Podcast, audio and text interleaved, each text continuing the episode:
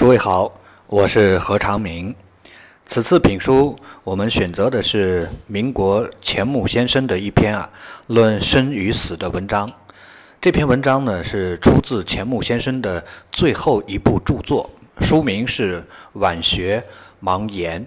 这部著作是钱穆先生在九十多岁、双目失明的情况下，自己口述，由他的太太记录的。钱穆先生是民国时期少有的一位通儒，他的这部著作呢是论述中西文化差异的。但我们今天呢，先略去西方文化，只说中国文化部分。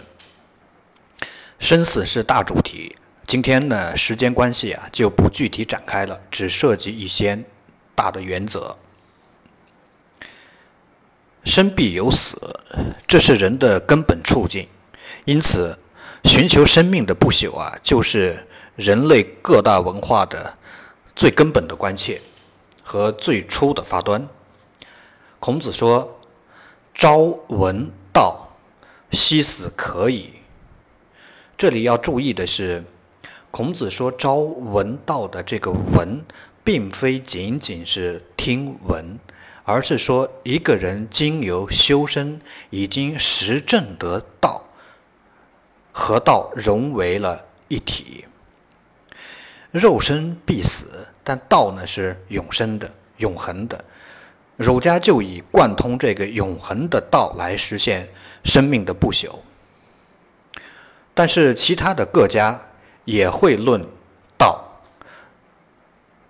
儒家所说的道和其他各家所说的呢是有区别的，这样的区别决定了中国人所特有的一种实现生命的生命不朽的方式。我们先看看钱穆先生是怎么说的。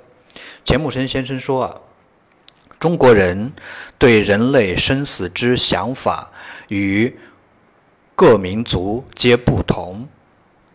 中国人先分人生为两个方面，一是生生活，是生是身体的生；二是心生活。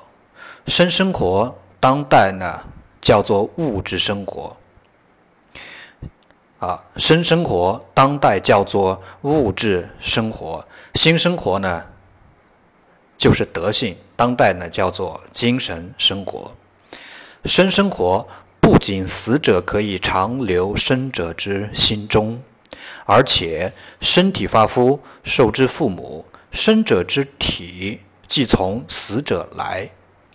就从物质躯体而言，六尺之躯，百年之寿，此乃个人之小生命。上自父母，下及子孙，一脉相承，大生命超越其躯体小生命而存在。故因此，中国人特别注重血统家族观念。生生活如此，心生活则有大于此者。人类之身，心相通，不限于家族血统。生之外有家，家之外有邻里乡党。还有国有天下，身家国天下，都一统于道。一切有血统之小生命，皆在此道统之大生命中。道统是超越血统的。个人之躯体生命有死，而此道统之大生命可以旷天地、亘古今而不绝。以上呢是钱穆先生的看法。此次品书，我们所引用的钱穆先生的话呀，只有上面这一段。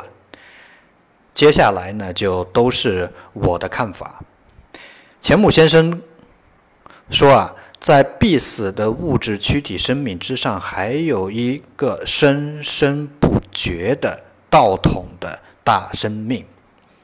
道统是什么呢？道统就是贯通天地万物的。生生之道，具体而言，我们的身体啊，就是道的流行。身体并非孤零零的存在，身体来自父母，父母还有父母，由此而上溯到祖宗，继续上溯则必然会到人类共同的始祖。由此继续上溯，则必然会到天地创生之初。由身体一路追溯，可以到天地之初，再由此身体可以延续到子孙及天下后世。这是纵向的与天地的贯通。横向来看，横向有身体则有家，有国，有天下。这是横向的与天下的贯通。因此啊，这一句身体呢？本身便是天地造化之流行，而不是渺小必死之肉身。儒家说到身，不是肉身，而是上通天地、下通天下之身。因此，儒家说修身呢，必说平天下。身不修，不足以平天下。天下一日不平，修身一日不止。那么，这个道统具体的发端是什么呢？我经常用孟子所说“恻隐之心”来说明这一点。孟子说：“之所以为人皆有不忍人之心者，今人乍见孺子将入于井，必有触涕恻隐之心。”孟子说啊，之所以说每一个人都有不忍人之心，是因为当我们突然看到孩子即将要掉入井里的时候啊，都会有触涕恻隐之心。这是孟子的说法。到了明朝，王阳明呢做了一番引申，他是这样说的：当我们突然看到孩子即将掉入井里的时候啊，必有触涕恻隐之心。必然会感到不忍心，这是因为我们的生命跟孩子是一体的，孩子还算是同类。当我们看到鸟兽在哀鸣的时候，同样也会感到不忍心。这是因为我们的生命跟鸟兽。是一体的，鸟兽还算是有生命的。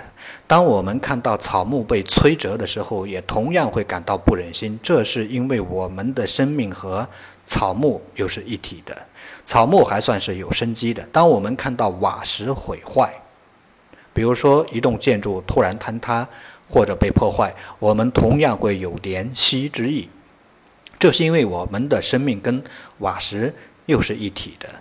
这是明朝王阳明的话，我再继续引申。当我们看到祖宗的血脉不能够延续的时候，我们同样会感到不忍心。这是因为我们的生命和祖宗的生命是一体的。当我们看到民族圣贤的文化被中断，我们同样会感到不忍心。这是因为我们的生命和民族文化的生命是一体的。当我们看到天地之间充满了秩序，而人间却是混乱不堪的，我们同样也会感到不忍心。这是因为我们的生命和天地秩序的生命是一体的。以上所说的和天地万物一体贯通的这一个大的生命，就是孔子所说的仁，仁义的仁。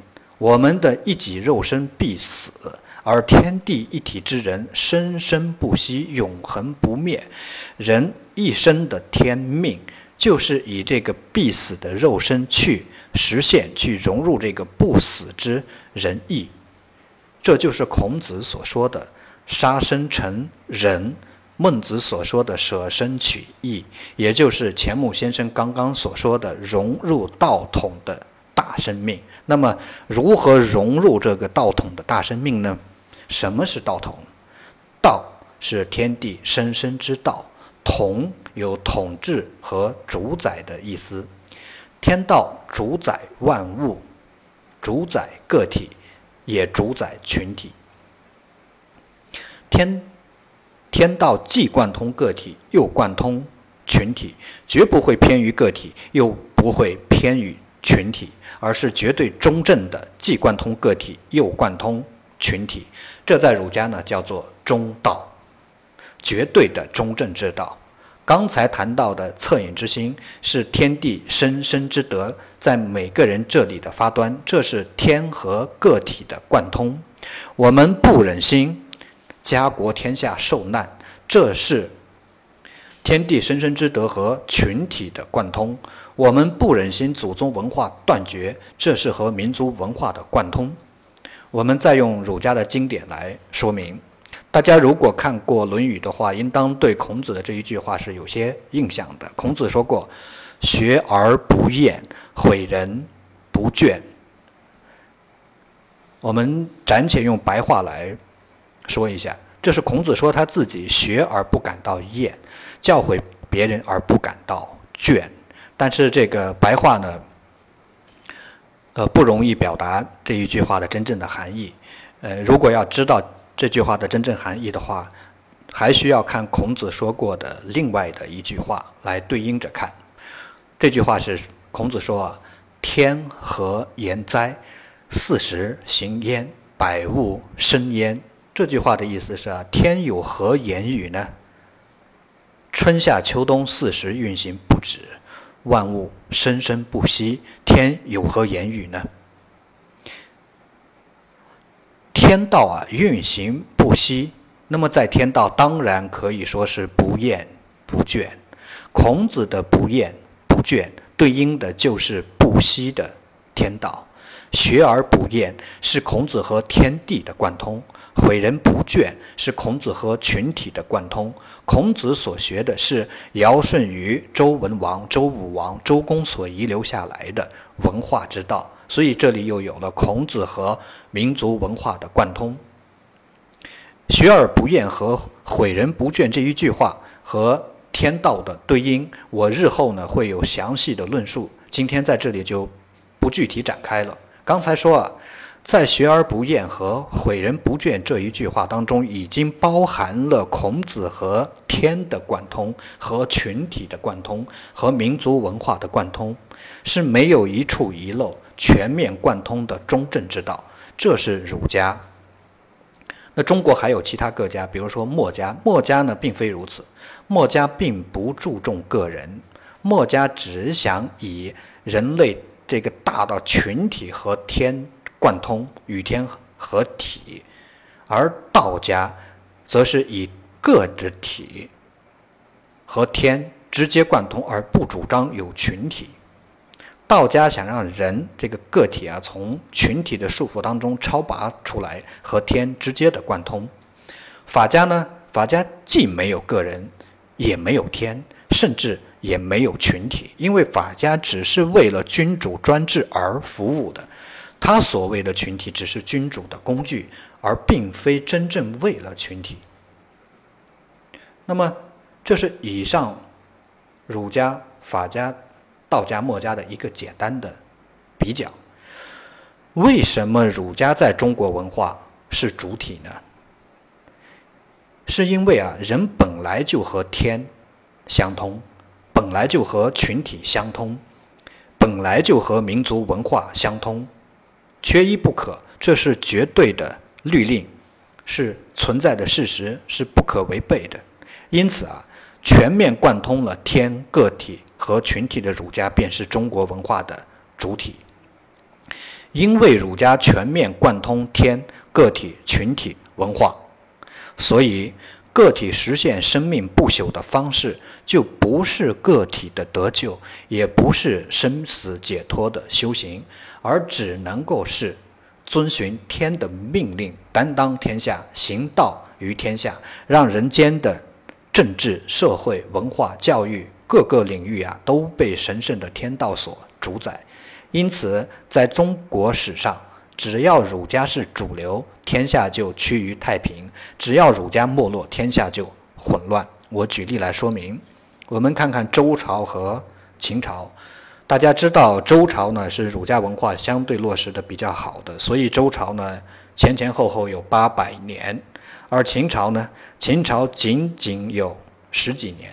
为什么？因为秦朝用法家，我们刚刚谈到，法家呢只是把人当作君主的工具，既没有天也没有人，只有物质化的工具，所以彻彻底底的违背了天道，因此。秦朝用法家的秦朝仅仅只有十几年，而且当时提倡法家的几个人都死得很惨，比如商鞅、韩非子、李斯、赵高，死的都很惨。这是周朝和秦朝的对比。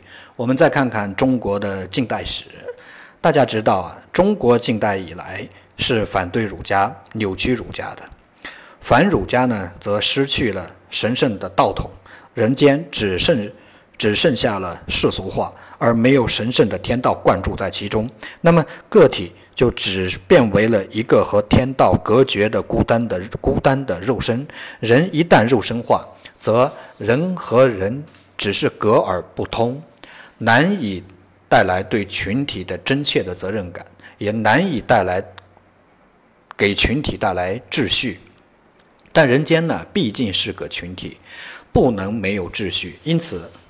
便由极端的个体主义引发了极端的群体主义，而极端的群体主义反过来又惨无人道的压制个体。大家如果熟悉中国近代史的话，应当知道我在说什么。最近的一百年，整个世界啊都在个体、群体这两个极端彼此对抗，都违背了儒家既贯通个体又贯通群体的中道。因此，百年的中国灾难不断。我们说啊，天既贯通个体，又贯通群体，绝不会偏于个体，又绝不会偏于群体。在儒家，天道主宰个体，叫做内圣。内在的内，内部的内，圣呢是圣人的圣。让天道主宰群体，叫做外王。外，外部的外，王就是姓王的。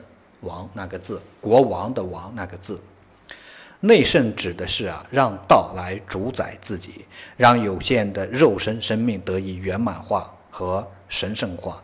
这涉及到的是哲学、道德、伦理，也就是儒家所说的修身。